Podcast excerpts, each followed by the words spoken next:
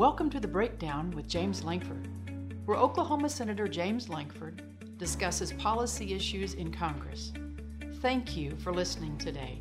This is The Breakdown. This is Senator James Lankford from Oklahoma back with another episode of The Breakdown. The Breakdown is the opportunity to take some of the big issues of the day, break them down into smaller moving parts. Quite frankly, to make you the smartest kid at the water cooler at your office, if you get to go to the water cooler safely at your office anymore. Uh, but our goal is that all the hard issues that we're talking about all have individual parts. And the more we understand those individual parts, the better it makes us to be able to actually solve some of the challenges that we have together. Obviously, the big issue of the day right now is race reconciliation. And what we're doing as a country in the area of race. Now, we've come a long way in 400 years in the issue of race in America. But we clearly are not done uh, with the issue of race in America uh, race relations and the conversation about race continues to be able to bubble up all over the country with peaceful protesters and some violent uh, protests uh, that are out there across the country, but a lot of family conversations that are also happening about race. And that is where I really think the national conversation for race really should be is among families because race is not something we can pass a piece of legislation and solve. Race is a heart issue and it's a family issue and it's a community issue of who you put yourself in community with. And that makes all the difference in the world. I mean, in the past weeks, we've talked about George Floyd as we should talk about George Floyd. We talked about Breonna Taylor and Ahmaud Arbery. In Oklahoma, we've talked about Terrence Crutcher in, in Tulsa. We, we've had some of these dialogues in the past, but we're seeing more engagement now in a national and, quite frankly, international conversation than we've seen in a very long time.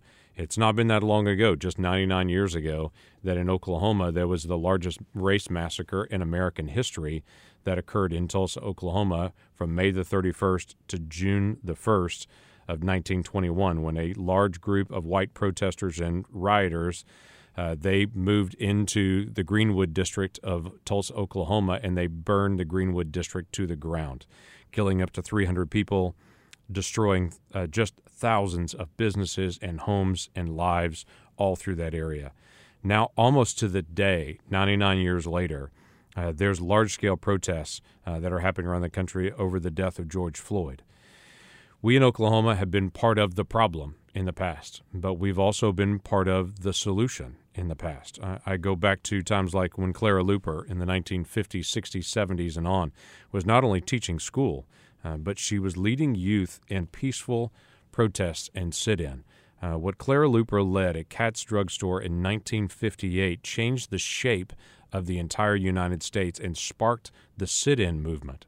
Uh, in two days' time, uh, they uh, Clara Luper moved Katz Drugstore and all their chains from having segregated lunch counters to opening it up in all of their stores all over the place. Uh, but that wasn't just a two day time period. We forget Clara Luper for a year and a half had been writing letters and engaging with Katz Drugstore, uh, saying you need to be able to open up to all races to be there. Uh, Clara Luper had intentionally developed a relationship with some of the leadership of the Oklahoma City Police Department. So when they did the peaceful sit in protest, the Oklahoma City Police came and watched the protests but they did not push back against it. So her example of how to be able to do peaceful protest, how to be able to engage, how to make a difference, how to be able to push through the process was a spark for the entire country in this movement. So in Oklahoma, we've seen the problem. We've seen leaders that have rise up and been part of the solution.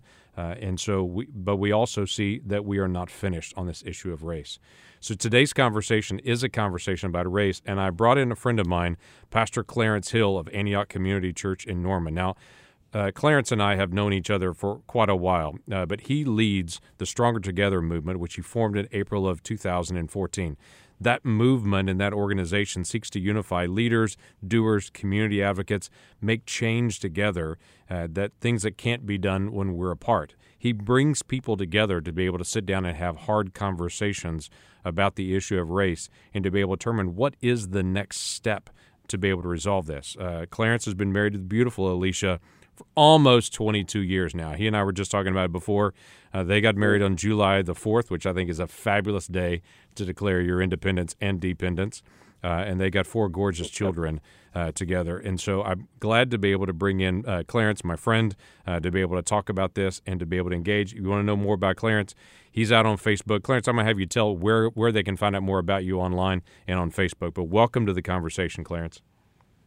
Absolutely. Thank you for having me. And Senator Lankford, it's great to be with you. Um, we love you and Cindy. Ever since you guys came to our home, and we actually had our own dinner table conversation and had a chance to hear one another's stories. Um, I have the utmost respect for you. I love how that you have uh, chosen to spend time investing, even in the Tulsa area, which you of course don't publicize much, but uh, I can share it. I, I love the fact that you are committed to the stories and you're committed to, especially the hearing the Tulsa race massacre story, get out there. Um, but before I forget, if you'd like to, to reach me, you can follow me on Facebook as we begin to release more materials uh, of lessons that we've learned, like the Dream Clock, um, on how to get into the future that we've been reaching for for so long. Um, I can be found at Clarence Hill Jr. OK on Facebook. Clarence Jr. OK. Uh, you can also reach out to us at strongertogether.global. But enough about me. I just want to thank you for having me on. And I think we're in such a crucial time right now. Myself, I have been flooded and inundated with people who are saying, all we know is we want to be a part of the new tomorrow. We want to be a part of the change. And after having served in this conversation for over six years, we do have a multi ethnic group of people who work together across wealth classes, and it's growing. And I'm just excited about the fact that even though we had to taste the bitterness of tragedy and the pain of this one, even myself personally, it was very painful to see the George Floyd situation. The great hope is that uh, something special is happening happening in Oklahoma again. Yeah. We, we are we are standing up to be able to engage, and I think it's a declaration to a lot of people that the issue of race is not done. I, I've heard people say we've elected a black president, we have black billionaires, we have black leaders in sports and in Hollywood, uh, we have black leaders in our community, we have elected uh, officials. We're done with the issue of race, and I always smile at them and say, "Oh, oh no, we've made progress." But we're not finished in the issue of race. And there's some very obvious ways to be able to see the disparity and the disequal justice at times and to, to see the issues on it. But what you have done has been really interesting. You have not just talked about the issues which need to be discussed, but you put together some very concrete steps. Both the Stronger Together movement to try to be able to bring people together to say, here's how we move. And then also this fascinating way that you've actually broken down the race issue into very practical steps what you call the dream clock. And I'd, I'd love for us to be able to focus in on the dream clock and to be able to get this idea. So tell me where this idea came from and what is the clock? Well, we have a belief that the more unity that we have, the more we can impact our city and hard conversations where we've seemed to hit a wall repeatedly for years. I have a background in helping marriages and families and having done that for over two decades, one of the things that you have to, to almost master is listening. And you've got to have some personal disciplines and rules when it comes to listening. And uh, like that, that old proverb that says, once you hear the first person make their argument, I mean, you're, you're sitting there thinking to yourself, why even listen to the next person that's about to say something? But boy, when you hear that counter argument, uh, it puts a different light on things.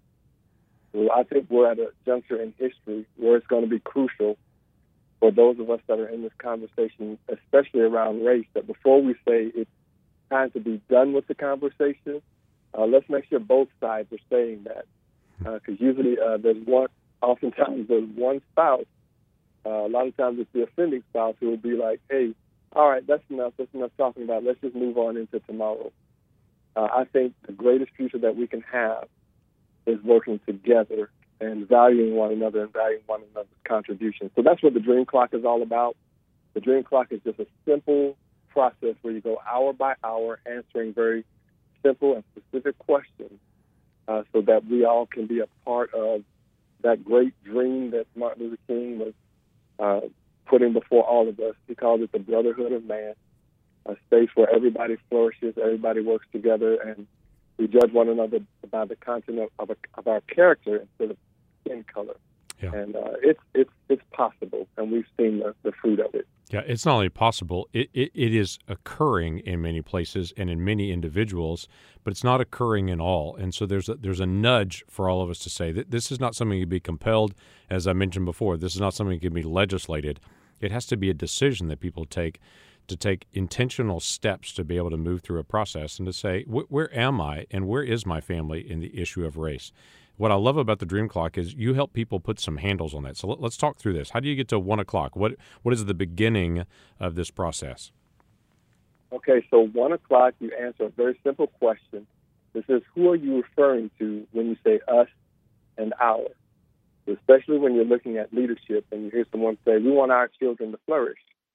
Um, the question is, in policy and in practice, does that include the children who don't have strong representation the children of Oklahoma City Public Schools, where they're 70% minority. Does that include everybody's children? So who do you who are you referring to when you say us and our? and even for people of faith, when you're praying, you know, when you're praying for us and our, who's included? Okay. I have to use an example of the palace. The palace is the, the best example we can use that all of us uh, who are in the majority or in the minority, we all have palaces. And what a palace is, is a group of relationships, and it's sometimes even our geographical space where we live, we seek to be around people that have a shared background, shared experiences. We seek to be around people where if I say just a few words, you can understand more versus being in spaces where it takes a whole bunch of words and you get far less accomplished. So we like familiarity. And with America's history, that familiarity will typically leave us in a homogenous world where we're around the same skin, skin color and the same wealth class. So the first thing we do is self-locate. Uh, who's our palace? Who is our us group? And then who is the them group? And one of the things we say is give me 10 quick adjectives to describe your us group. Now give me 10 quick adjectives to describe the them group, and you start to see the problem right from there. Okay. It's a great way to do it. Let's let's move on to two o'clock. Okay. So once you describe the us's and the them, of course, our goal is not to stay there. We believe in a simple equation that says shared value plus shared vision equals shared victory. Now, today we have several spaces of divide. Sometimes it's political, sometimes it's ethnic, sometimes it's the have and have not. Have not. But what we want to do is to begin to create spaces where people who have shared values can go after uh, dreams together that will make a difference for our community. But we just simply say uh, 2 o'clock is showing up. Uh, before you show up, look in the spaces, the gas station, the grocery store, the places of entertainment where you go. Um, a lot of times you may find that that world looks just like you and your family, skin color and wealth class. But there probably are others from a different ethnicity in those spaces. So step one, just start saying hello. Just start greeting people. I love the idea and the culture of a people who value the person that's serving them at McDonald's, value the janitor that came to the restroom, and seek to look people in the eye and just say hi. A greeting is powerful, and it goes a long way, especially in an, with an incident like a George Floyd, where there's a curiosity, where there is a moment of uh, increased distrust and pain. Boy, it's just a simple greeting can tell someone, hey, I acknowledge you, I welcome you, I see you, and if need be, I would I, I hear you. So greetings are powerful, but showing up says, let's find ourselves in some spaces where we're the minority. Let's get outside of our homogenous world. And this is so crucial because the world that we're entering is a very diverse world. And uh, there's a lot of things that we can learn. There's a lot of things that we can value from other cultures and other ethnic groups. Hmm. So that pushes us to 3 o'clock, which is discovery. Discover shared values amongst people that don't look like you.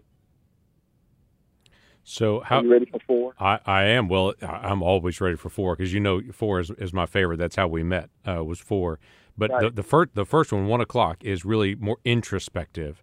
It's me thinking about what do I think about when I think about us and them, and then you start doing active something you need to do, greeting people, showing up, trying to discover those shared values, uh, take it, taking a next step beyond just saying hello, trying to be able to start some dialogue, and then we get to four o'clock. Uh, again, we're, we're we're back to an action step here. Go ahead. four o'clock is coming to the table. So when I ran into you outside of the Oklahoma State Fair, and we met. Now we had known of one another. Of course, you're easier to know. Um, when we ran into one another, and I made the invitation for you to come to the dinner table.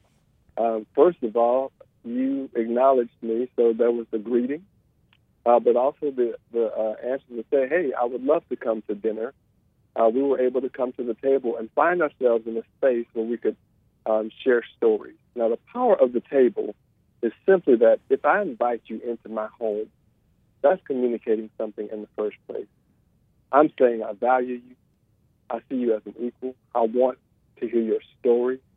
But I think if we put it against the backdrop of American history, we can see how even more important that is. You know, we had sundown towns. I live in a former mm-hmm. sundown town. I think it was around 1975 when Norman uh, was no longer a sundown town. And for those that don't know what a sundown town was, basically it was saying to blacks, be out of town before the sun goes down, and understood was or else. So blacks were welcomed into the communities in a lot of positions of labor, uh, but they were not welcomed in in a social context nor to live. I think it was George and Barbara Henderson who was the per- first residents who uh, Dr. George Henderson is still a professor at OU to this day. But his family was, I think, possibly the first resident to move in. And of course, he has several stories of, of that experience. But we also talked about Clara Luper and the sit-in. They were sitting at tables to be served, and there's something powerful about the table. So when we open up our tables in our homes, to me, we, we move past sundown towns, we move past being served in restaurants. But now the thing that I think will change culture is when we remove the sundown sign from our dinner table. Mm-hmm. Yeah, it's one of the things that uh, uh you and I talk about uh, when we met uh, first time, actually physically meet each other and heard about each other. Um, before that time period, because I was working on something I called Sunday Solutions. Uh, it was something I started about five years ago, just saying to people, Has your family ever invited a family of another race to your home for dinner? Have your kids seen a family, uh, kids of another race sitting at your dinner table, and a whole family having conversation as peers, as equals. Because kids learn by watching more than hearing. And if they never see a family of another race in your home, they'll always think, well, there's probably a problem there. There's a reason my mom and dad never had a family of another race in our home. And it's an interesting conversation to have with people when I ask that of people of all races uh, that will say to me, No, I have friends of another race. And I will always smile at them and say, That's not what I asked you if you have friends of another. I asked if anyone's ever crossed the threshold of your door of another race to come and sit down and have a meal at your home because there is something very powerful about that conversation. And it doesn't have to be a conversation about race, it can be about football and the weather but it, it, it's just interacting with people of another race in your own home. It is, as you talk about coming to the table, uh, that is an exceptionally significant moment. And what I've found for a lot of people that they'll say, Well, I don't have an issue with race in my family. And I ask that question, Has anyone ever been in your home of another race to have a meal?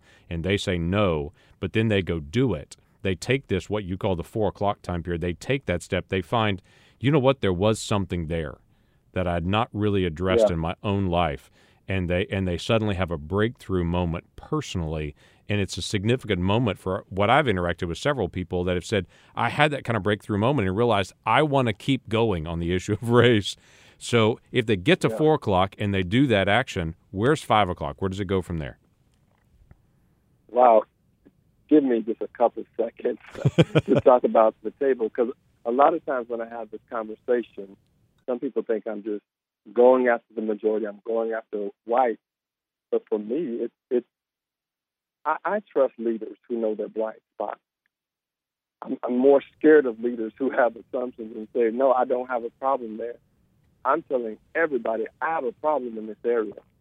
I have my own palace. I have my own world where I have a group of people that have shared experience and shared background with me.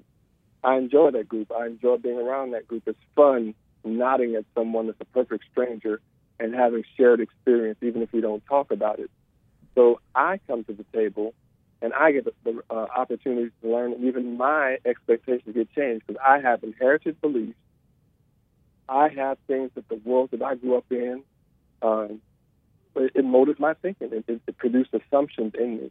And one of the best stories I can tell is um, we went to the home of a of a former senator in Oklahoma, and he was sharing with us uh, his story. And I never expected this to come. I'm thinking he's wanting to hear what we've been up to, and he ends up telling me a story about his own life and family and uh, a cousin of his who was murdered because she had married a black man.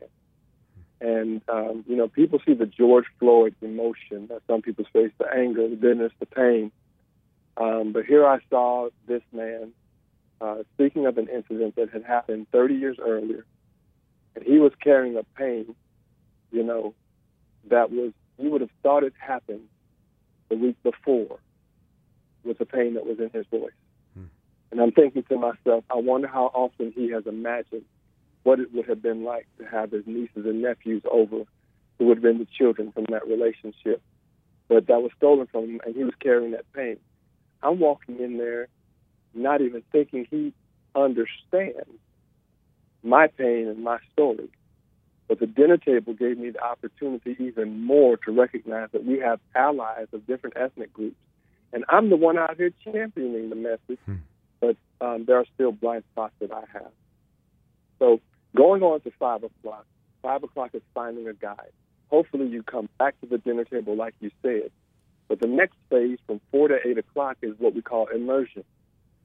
There's just something that cannot be taught uh, through li- listening to podcasts and lectures and reading books, which we do encourage. Read books from different authors, learn from poets and uh, movie writers and, and those who are creatives who come from different ethnic backgrounds.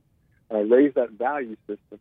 So one day, go into a community and serve uh, in areas outside of your homogenous world, but have a guide because all of us have this this belief system in us, in us. When we see another community, when we see another ethnic group, we have opinions about one another. And the question is, why do you believe that that community is not succeeding? And most people who have ever given their time to go into communities of poverty, one of the first things that happen is you get wrecked. Hmm. You begin to meet people who are giving everything to see a change and a difference, but they're using all the resources that they have. And oftentimes you find people who are working 10 to 100 times harder than you are, and they make your problems look small. But when you have a guide, they can say, hey, here are social things that are accessible. Hey, when you say this or that, I know you meant to say this, but here's how they heard what you just said. Right. Or hey, you tried to build a relationship with that person over there, but um, when you said X, Y, Z, or when you use this example, this is what it triggered. So having a guide, having someone who can be a friend to you. Uh, like for me, I did not grow up around uh, a white uh, in wealth. I grew up around white, but we were all kind of just middle class together. So I didn't understand uh, that world. So I have friends that I will ask them, like, hey, so and so said X to me. What in the world are they, are they trying to communicate something I don't understand? So that's what a guide is. Yeah, it's it's somebody that can inter- it's someone that can interrupt you, jump in your life, and has permission to do that, and loves you and trusts you enough to know. I know you want to know better. Uh, I think I've told you the story that early on when I was in Congress, I used the term states' rights. Now, the, the, the 10th Amendment of the Constitution talks about the responsibility of the states and the states' rights. Well, I had a black friend of mine that pulled me aside at one point and said, let, let me tell you what I hear when someone says states' rights. And I was shocked that what I was saying I thought was constitutional, he was hearing as a racist Civil War con- connotation. But he loved me and trusted me enough that he could say, I know this is not what you mean, but your words are not lining up with your thoughts on this. And I have not used that term since then. Uh, it was extremely helpful, but it, it, was exactly this concept to say, I need a guide. I need someone that can help me hear something from another point of view because that's not what I want to say and not, not who I want to be. And someone I can also ask the dumb questions of and say, I don't understand, uh, that loves me and trusts me enough uh, to be able to answer my question. Senator Lankford, I, I can I, I, need you to start a university because I don't know many people who who even understand that. But I, w- I want to own this one also because I've I've sat at tables before, and it was so hard sometimes to be in spaces as a black leader And um, either whether it was people not understanding how to communicate with me or being uncomfortable or, you know, wanting to talk about basketball only because I'm six seven, hmm. um, you know, there would be spaces where after a while it's uncomfortable enough. And a lot of women can relate to this where, you know, it's a woman leader, she's in a room around a lot of males, and she can feel that she's nearly invisible. Hmm. And so I have friends, you know, being a bridge builder myself, that I'll say, hey, I'm in this room. I'm ready. I'm ready to be done with this group. I said, but if you tell me it's more beneficial for us to get to where we need to go, for me to stay in this room, I will stay. I said, but, but according to how I see life, according to what's being communicated to me, um, I am giving too much of my time to, to gain so little uh, progress. Hmm. And that's when a true friend, someone who you build partnership with, someone who understands what you're going after can say, look, it's just ignorance. No one, it's not personal. I think you should just hang on just a little while longer. So I've learned to benefit from someone else's side, to learn from others. And that's what it takes to get through the dream clock because this is where we run into walls. So when you have a, a leader say something and they see a great part of the population rejecting what they said, and they know I said that with all sincerity. I tried to reach out. I tried to say X, Y, Z, but having that humility to hear from one another and having that guide is a way that we protect ourselves um, in the process of building a community that can walk and work together. Yeah, it's a great it's a great gift to have that. Now we're going to run out of time in a hurry, so we're speaking of clocks, we're going to we're going to have to get booking through this. Uh, I'm, I'm going to ask you at the end of this where people can go to be able to get all the details of this because the great thing about the Dream Clock is you can kind of evaluate where you are personally on your own journey because it begs the question do you have a guide? Is there someone that's a close enough friend that you trust enough and they trust you and know you enough that you could have that kind of conversation because for some folks they would say you know i'm friendly to people but i'm not friends with anyone and i don't have anyone in my life that it, with an ethnicity as a guide whether that be in the asian community whether it be african american community whether that be in the uh, latino community uh, wh- whatever it may be uh, it's finding some of those relationships that you know that you're going to keep going deeper on. I, I want to finish out the clock because we got to get to either noon or midnight. Which way we headed towards? That's great. Um, let's say noon. That just tells me we'll finish on time. So we'll shoot for noon. So six o'clock is entering community.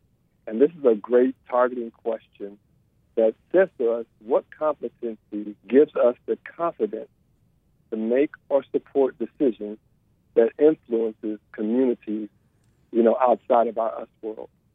So some of that is what I would call cultural humility, where I recognize I understand certain principles that I believe to govern or things that are going to help lead us forward as a society.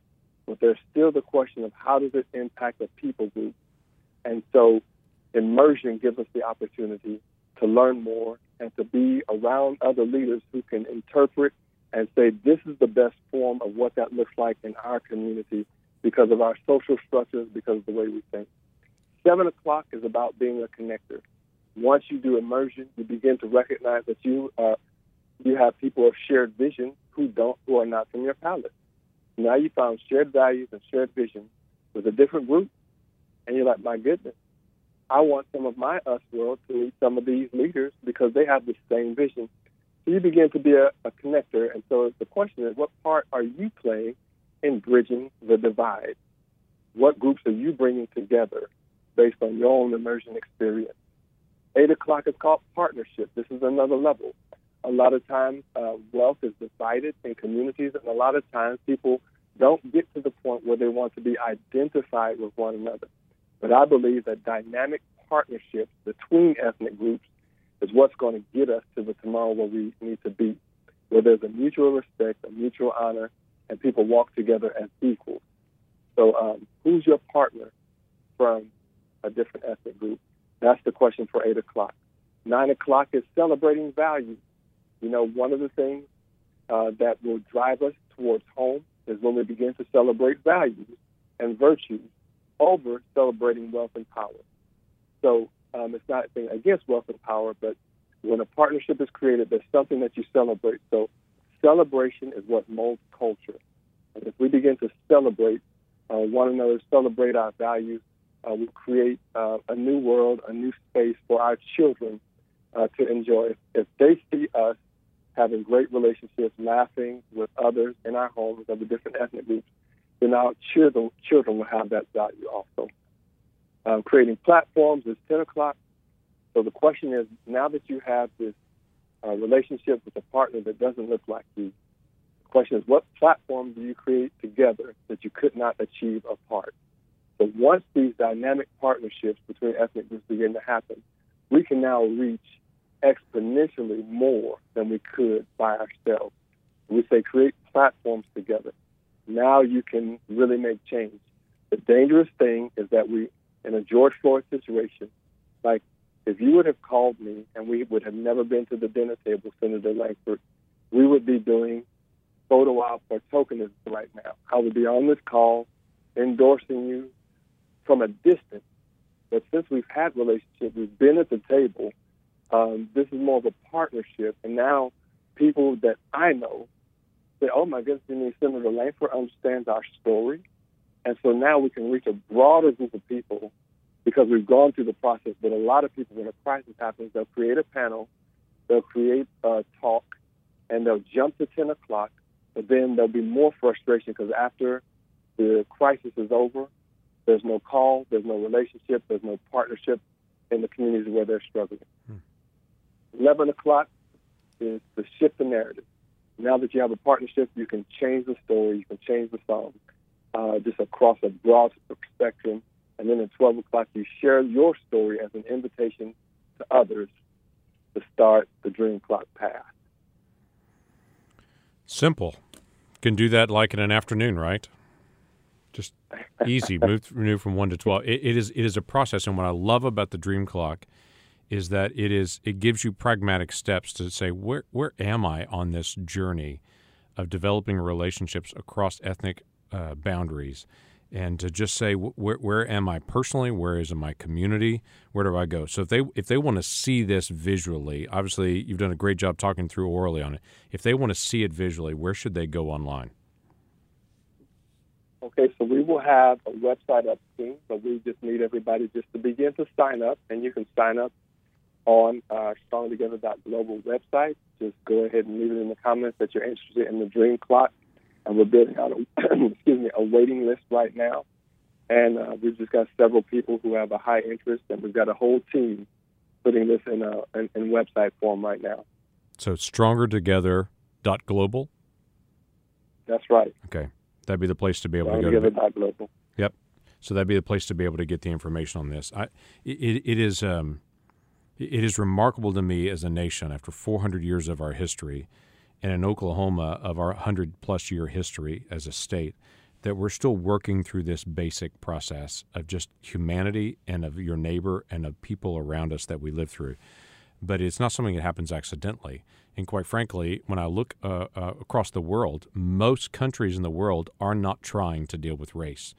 That's why the George Floyd mm. murder is sparking not just protests here, but we're watching it all around the world as people groups around the world are rising up in their country and saying, We face the same thing here.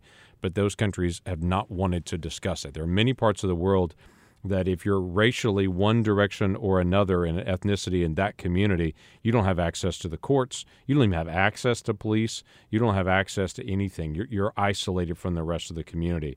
Uh, and so it is remarkable that we have started a journey that the rest of the world, many countries, have not even begun again.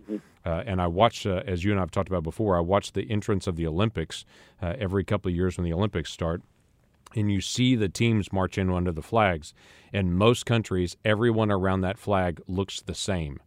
You get to the American team marching in, and you realize, oh, there's great diversity of the athletes and that's what America looks like. And you, you see the intentional work to be able to work towards that. I mean, it was just 50 years ago, black athletes uh, in Mexico City were raising the, the fist of black power and making a declaration.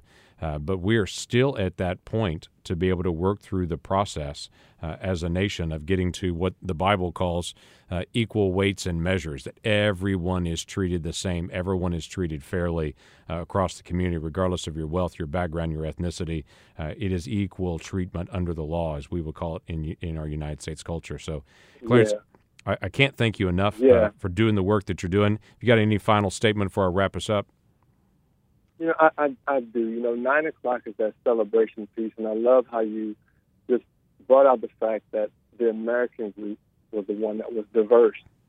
And it's so important. Celebrating virtues at nine o'clock is reminding yourself of who are we? What's our identity? I think Oklahoma can be that shining light. Out of all the tables I've been to, even when it comes to the conversation of race, a lot of times it's not always intentional. It's just this blinder piece that you never get past unless you have relationships. But we are the people, and, and I'm, I'm thinking about these things born out of Oklahoma, right? You know, we had Black Wall Street, you know, the most black millionaires per capita before that massacre took place in 1921. Imagine what uh, Black Wall Street would look like right now, 100 years later. We're the ones who had Clara Luper in the 1950s that birthed the sit-in for the movement. But even Moore recently, the character of Oklahoma, um, you know, we've got these words like resilient and the Oklahoma standard from the Murrah building bombing to more tornadoes. To me, if there's any group of people who can cross this racial ethnic bridge, it's Oklahoma. I think it's our opportunity to be a light to the whole nation and to be an example of what it looks like to walk and work together. Yeah. Could could not agree more. We are absolutely in the right spot to be able to take the step, but it's up to individual families and individuals to say, I'm going to take the next step. It's not something we do as a state. Right. It's something individuals in the state choose to do. Uh, so, Clarence, thanks again for your work. Uh, I know you've got a lot going on right now, and uh, I very much appreciate uh, you and the work that you continue to do. Please pass on our love to Alicia and the kids, and uh, continue to be able to do the great work that you're doing. If you want to be able to follow uh, Clarence, what is the what, what is the Facebook page again? They can get that information on. Clarence Hill Jr. OK on Facebook. Clarence Hill Jr. OK. And then uh, if you want to be able to follow us as well, uh, you can always do that on all the social media platforms at Senator Lankford. Uh, my website is lankford.senate.gov. Uh, and you can subscribe to the breakdown uh, at Spotify, iTunes, SoundCloud, all the different major uh, platforms to be able to subscribe to this podcast. We've had a long conversation. This is the longest, I think, breakdown we've ever done. And for those y'all that have been with us through the whole journey, uh, thanks for being a part of this journey. And uh, let's continue this process together and uh, find out where you are on the dream clock in your own connection with race relations and see what you can do to practically and intentionally take the next step to the next hour in this together. So, God bless y'all. Thanks. We look forward to continuing this dialogue again with the next podcast in the breakdown.